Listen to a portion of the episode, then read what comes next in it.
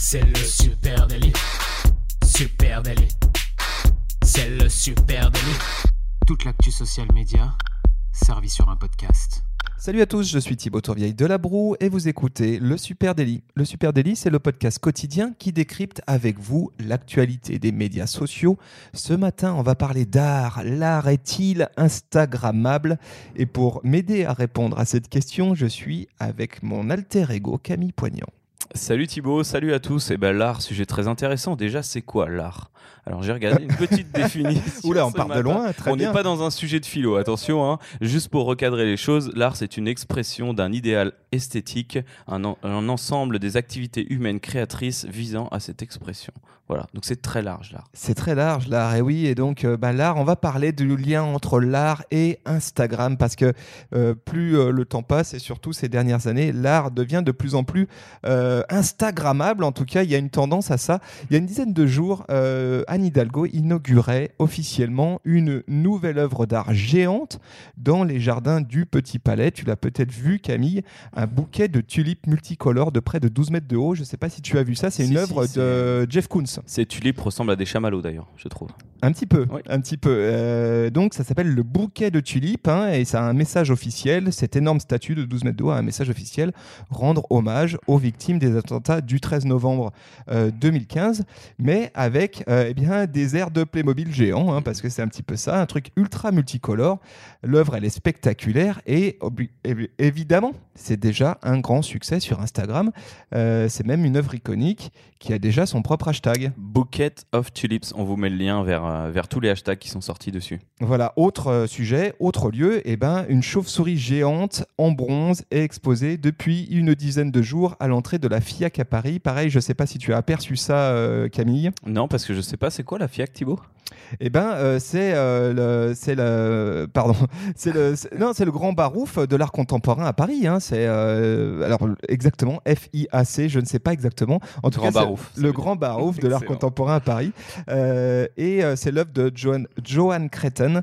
Euh, et c'est donc une énorme chauve-souris hein, géante qui est posée comme ça dans la rue. Avec un escalier pour pouvoir monter sur la statue. Et donc bah, là, bien sûr, la photo s'impose. Exactement. Alors là, pour l'artiste, il y a une évidence, c'est que l'œuvre, elle existe si elle est domptée par le public, hein, si on monte sur le dos de la chauve-souris, et surtout si on l'Instagram, parce que c'est encore mieux. Donc c'est vrai qu'on le voit, eh bien Instagram aujourd'hui est au cœur de la création artistique euh, et puis au cœur euh, des relais de cette création artistique. Euh, Instagram est peut-être même devenu bah, une plateforme de lancement pour les jeunes artistes. Ouais, alors là on parle vraiment de, on parle de lancement, exactement ce qu'on avait déjà parlé des Instagram artistes dans un autre épisode, ces gens qui font de l'art via Instagram. Là on parle vraiment de créer de l'art et de relayer sur Instagram. selon le magazine Artspur, Instagram est en réalité devenu une plateforme de lancement pour, pour la carrière de plein de jeunes artistes et un observatoire international euh, qui permet de scruter les tendances et les nouveautés dans l'art. Alors, puisque tu m'as posé la question et que j'ai eu un trou, FIAC, la FIAC, Foire internationale d'art contemporain, voilà, réponse à ta question. Donc effectivement, effectivement euh, Instagram, bah, c'est devenu une plateforme de lancement pour les jeunes artistes, euh, alors que YouTube de son côté a plutôt euh, servi à, comme tremplin hein, sur les chanteurs, les comédiens. Bah, Instagram se transforme petit à petit, peut-être sans doute malgré elle, en tout cas, en incubateur d'artistes. Ça, c'est intéressant à suivre évidemment. c'est même peut-être pour certains devenu une sorte d'alternative aux galeries tradies. Hein. Alors moi, je pense que c'est même devenu une, une alternative au marché d'art. Euh, là où tous les professionnels s'intéressent à l'art et cherchent les nouvelles tendances, comme on le disait juste avant. Et pour les galeries traditionnelles, pour moi, on les remplacera pas. Mais en tout cas, euh, c'est vrai que ça nous donne une vision beaucoup plus large de ce qu'est l'art. Oui, oui, oui, c'est ça. Alors, euh, en tout cas, euh, une vision, effectivement, une vision élargie de, de l'art, et puis surtout une alternative pour moi aux galeries traditionnelles. Là-dessus, Jonathan Cretton, hein, le fameux euh, monsieur qui a fait cette, cette œuvre en forme de chauve-souris, lui, ce qu'il dit, c'est, il dit, avant un artiste, il était cantonné à son marché d'art, ses assistants, les journalistes, les galeristes. Son style Euh, ouais, bah, du coup, euh, aujourd'hui, grâce à Instagram, il est en contact direct avec le public. Donc, effectivement, il est euh, en capacité d'échanger avec lui, peut-être de faire aussi évoluer hein, son, euh, sa création artistique pour, parce qu'il est en contact direct avec son, son public. Et puis aussi, euh, c'est là où euh, on les découvre. La plateforme, elle a ouvert la voie à une nouvelle vague d'artistes qui ont le, le- le choix hein, de vendre aussi leur propre production eux-mêmes. Ça, c'est assez fou. Vogue, le magazine Vogue décrit même la plateforme comme un, un émi- un éminent acteur du marché de l'art, un, un- acteur majeur dans le marché de l'art. Euh, Ça me surprend pas. Euh, C'est vrai qu'avant, euh, le, le milieu de l'art, pour trouver des tendances, eh ben, il y avait des magazines, tu parles de Vogue, là, qui allaient chercher des nouvelles tendances, qui faisaient des reportages sur un type qui avait lancé quelque chose. Ça marchait déjà dès que c'était sorti dans Vogue. Euh, Aujourd'hui, n'importe qui euh, qui se déclare artiste va mettre un hashtag art et n'importe qui cherche des tendances va chercher toutes les minutes dans le hashtag art. Il y avoir des millions de trucs qui sortent et ça va être, ça va être au même niveau que les autres. Ouais, et alors là, c'est bah, c'est vrai que là, c'est un gros, une grosse porte que tu ouvres. hein. Qui est artiste Qu'est-ce que c'est euh, l'art hein C'était un peu ton intro. Euh, c'est pas trop le sujet du jour parce que euh, effectivement, là-dessus, euh, il y a moyen d'écrire des thèses hein, sur tout le monde n'est pas artiste, euh, n'est pas artiste qui veut. Euh, par contre, pour les artistes officiellement artistes, hein, dont c'est le métier, eh bien Instagram, c'est clairement euh, le marchand d'art du futur, hein, parce que selon une étude, et là, je suis tombé sur une étude folle de Eastcox Online Trade, euh, une étude sur euh, hum, l'utilisation des outils technologiques dans le monde de l'art. Donc, euh, comment le monde de l'art est influencé par les outils techno. Et euh, là-dessus, il dit que la plus grosse évolution du marché de l'art, c'est euh, les transactions. Les transactions qui se passent en direct sur Instagram. 48% des acheteurs d'art disent utiliser l'outil Instagram au quotidien. Donc, c'est vraiment un outil de sourcing pour découvrir des artistes. Et 65% des gens qui achètent de l'art, qui ont moins de 35 ans, utilisent Instagram pour sourcer des artistes. On vous met pareil le lien vers ce Online Art Trade Report euh, qui date de 2017. Et d'ailleurs, euh, Vogue US décrit la plateforme comme le marchand d'art le plus éminent de l'époque. Ouais, pas c'est- étonnant. Ouais, pas étonnant. Et là-dessus, effectivement, euh, euh, il y, a euh, il y a des artistes hein, comme Ashley Longshore. Elle, elle a 255 000 followers. Allez voir ce qu'elle fait, euh, Ashley euh, Longshore. Et elle, ce qu'elle fait, c'est qu'elle vend carrément ses œuvres par direct message hein, sur Instagram, clairement. C'est une artiste émérite, très connue aux États-Unis. Je pense qu'il y a des toiles à elle qui sont à peu près dans, toutes les, chez toutes les stars d'Hollywood. Et elle, maintenant, elle ne vend plus qu'en direct. Elle a plus de commissions euh, de galeristes ou d'agents. Elle vend en direct. Et, et là-dessus, elle dit c'est à chaque artiste de devenir le businessman de son travail. Et ça, c'est très ricain quand même. hein. Euh, et les réseaux sociaux, et ben, ça permet ça. Elle dit je poste une photo d'une œuvre d'art et je reçois des détails bancaires avant même que la peinture soit sèche. Donc, c'est quand même impressionnant. Et on voit que là-dessus, effect- effectivement, ça a bouleversé euh, le marché de l'art. hein. Bah, en fait, la spéculation, elle va encore plus vite avec, euh, avec Instagram. Avant, il fallait que tu sois dans l'atelier de l'artiste pour le voir commencer son truc avant que la peinture soit sèche. Donc, tu avais peut-être trois personnes qui se pouvaient se le permettre. Aujourd'hui, tu as un million de personnes qui voient une story avec une peinture en train d'être faite. Ils se disent, ça va être cool, je mets un prix, je, propose de l'acheter. quoi. Oui, et puis tu as, un phénomène, effectivement, en revenons au sujet, l'Instagrammabilité de l'art. Est-ce que l'art est Instagrammable? Ben, Ce qui est sûr, c'est qu'en tout cas, euh, Instagram peut booster la popularité d'une œuvre. hein. C'est- tu sais, tu as peut-être entendu parler de cette tendance des art selfies, les gens qui se prennent en photo, euh, en selfie devant euh, la Joconde. Euh, et ben, clairement, ces art selfies, ils peuvent booster la popularité euh, d'une œuvre, le côté bankable de- œuvre. Vendable. C'est ça que tu- Euh, Ouais, ouais, c'est ça. et c'est- Et c'est ce qu'explique Artnet. Euh, Artnet, c'est un site spécialisé hein, dans, euh, dans l'art. Euh, et là-dessus, par exemple, la galerie Victoria Miro, euh, elle, elle affiche carrément un hashtag dédié à côté des œuvres d'un artiste. Alors, par exemple, si tu vas voir euh, euh, Yaoi euh, Kusama, eh tu vas avoir un hashtag à côté de l'œuvre hein, dans la galerie hashtag Insta Kusama, de façon à ce que quand tu te prennes en selfie euh, dans euh, la galerie, eh bien, tu puisses ajouter le hashtag officiel de l'artiste. C'est quand même assez impressionnant. hein. Donc ce que, ce que tu es en train de me dire là, c'est qu'on va pouvoir euh, valoriser euh, comme une publicité média un art ou une peinture ou une œuvre avant même qu'elle soit créée ou alors avant même sans qu'elle passe par un musée, on va pouvoir lui créer une valeur numérique visuelle en fait. Eh ben effectivement, en tout cas, c'est pas forc- plus forcément exclusivement le musée qui, euh, enfin, euh, le, le vécu euh, muséographique d'une œuvre qui ou donne ou sa valeur. d'art ou autre. Qui donne sa valeur. Maintenant, la valeur, la cote d'une œuvre, elle peut venir aussi, eh bien, potentiellement, effectivement, de l'intérêt qu'elle suscite en ligne. hein. C'est- fou, mais alors ça, ça, forcément, euh, ça, a des, euh, euh, ça a des mauvais côtés. hein. C'est que forcément, eh ben, euh, l'art devient peut-être plus sujet aux algorithmes, en tout cas à la manière dont fonctionne Instagram. hein.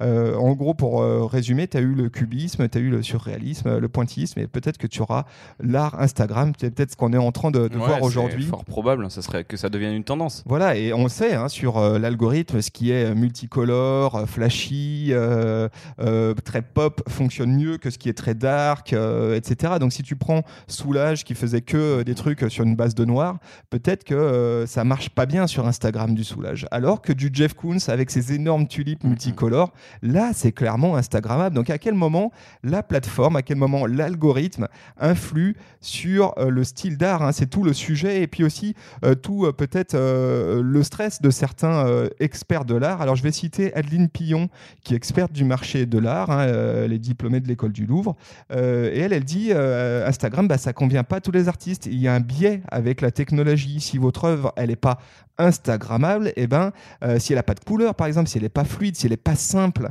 euh, à comprendre, hein, eh ben, vous aurez du mal à exister. Euh, Il y a un monde de l'art digital qui est en train de se développer. Euh, et donc voilà, il faut voir comment tout ça va évoluer. Je comprends le stress Et, euh, et l'inquiétude que ça peut susciter. Moi, toute cette vague euh, justement de changement dans l'art, de changement de la médiatisation et de la diffusion de l'art, ça me fait euh, beaucoup penser à la vague du street art euh, dans les années 80-90, euh, qui a été popularisée par des, artistes comme euh, Banksy, Monsieur Brainwashing ou Space Invader, le mec qui mettait des petits robots en, en carrelage Oui. un peu partout dans le monde. Euh, et aujourd'hui, ce type d'art, il est partout. À l'époque, c'était ultra décrié. Et ils sont décidés à faire des galeries de street art. Et en fait, ça a toujours été un art un peu, un peu parallèle parce qu'il est intrusif, euh, mais il est totalement Instagrammable à la fois. Tu es dans la rue avec ton téléphone, comme tout le monde, comme beaucoup de monde. euh, tu le vois et t'as- tu peux peut-être même voir cet art-là avant les locaux qui habitent à cet endroit-là. Euh, c'est très éphémère, donc c'est très Instagrammable. Euh, c'est très secret parce que ça peut être euh, dans des endroits où peu de monde a accès. Donc c'est, enfin, on se sent privilégié comme dans un musée avec le street art. Et c'est vrai qu'on en trouve énormément. Pour moi, c'est un des premiers, une des premières formes d'art qu'on a retrouvé sur Instagram. Moi, dans mes tout premiers posts Instagram, c'était du street art et ça fait 10 ans que j'ai un Pinterest avec des photos de street art. Donc c'était une vague avant la vague.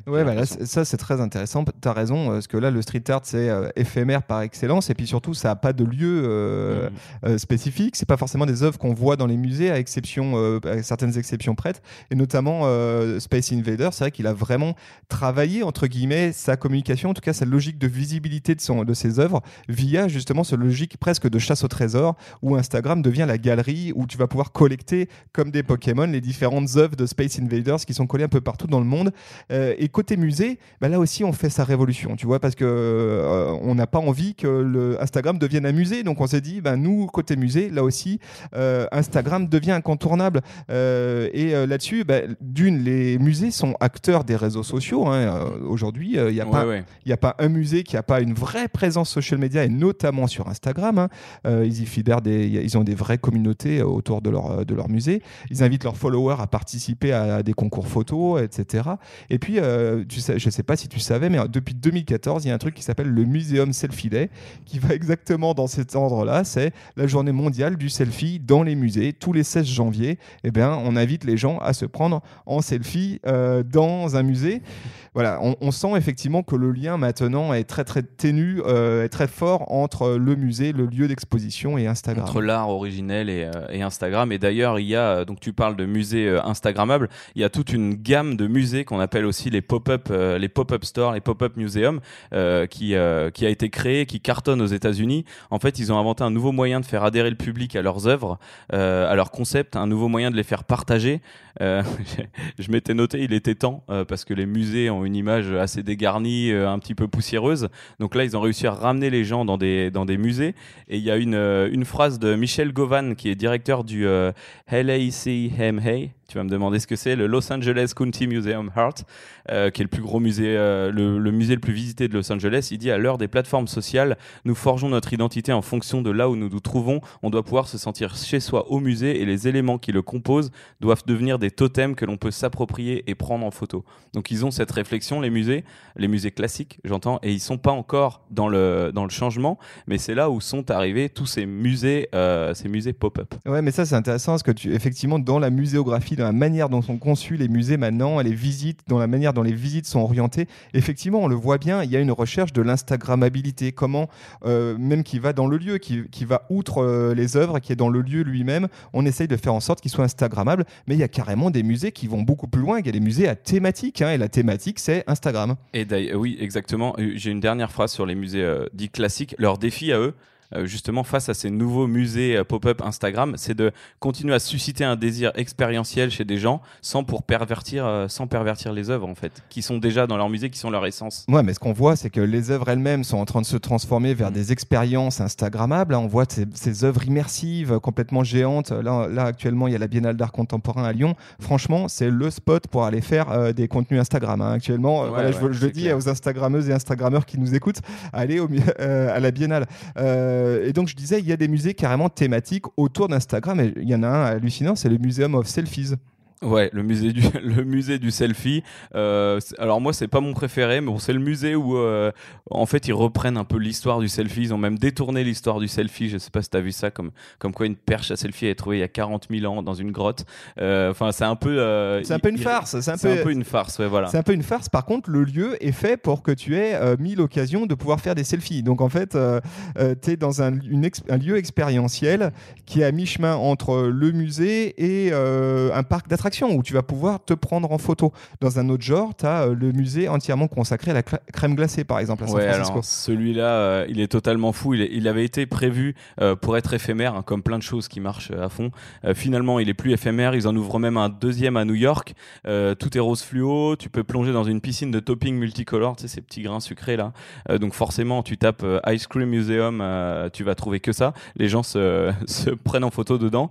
Euh, et toute la déco est pensée pour être shootée. Pour, euh, tu tiens des chamallows dans les mains. Il y a plein de gens qui viennent déguiser. Enfin, tout est fait pour être Instagram dans, ce- musée-là. Ça, c'est fou parce qu'en fait, tu es en train de te dire, ces trucs-là sont quasiment des parcs d'attractions indoor à destination des ça. Instagrammeurs. Alors, effectivement, on frôle parfois avec euh, le plagiat artistique parce qu'on voit bien euh, qu'ils empruntent euh, des codes esthétiques issus d'artistes contemporains, etc., pour les mettre à disposition en fait d'un public. Voilà, on n'est pas tout à fait dans l'art, mais par contre, il y a des vrais musées pop-up, hein, des vrais musées éphémères. Oui, il y a des vrais musées éphémères.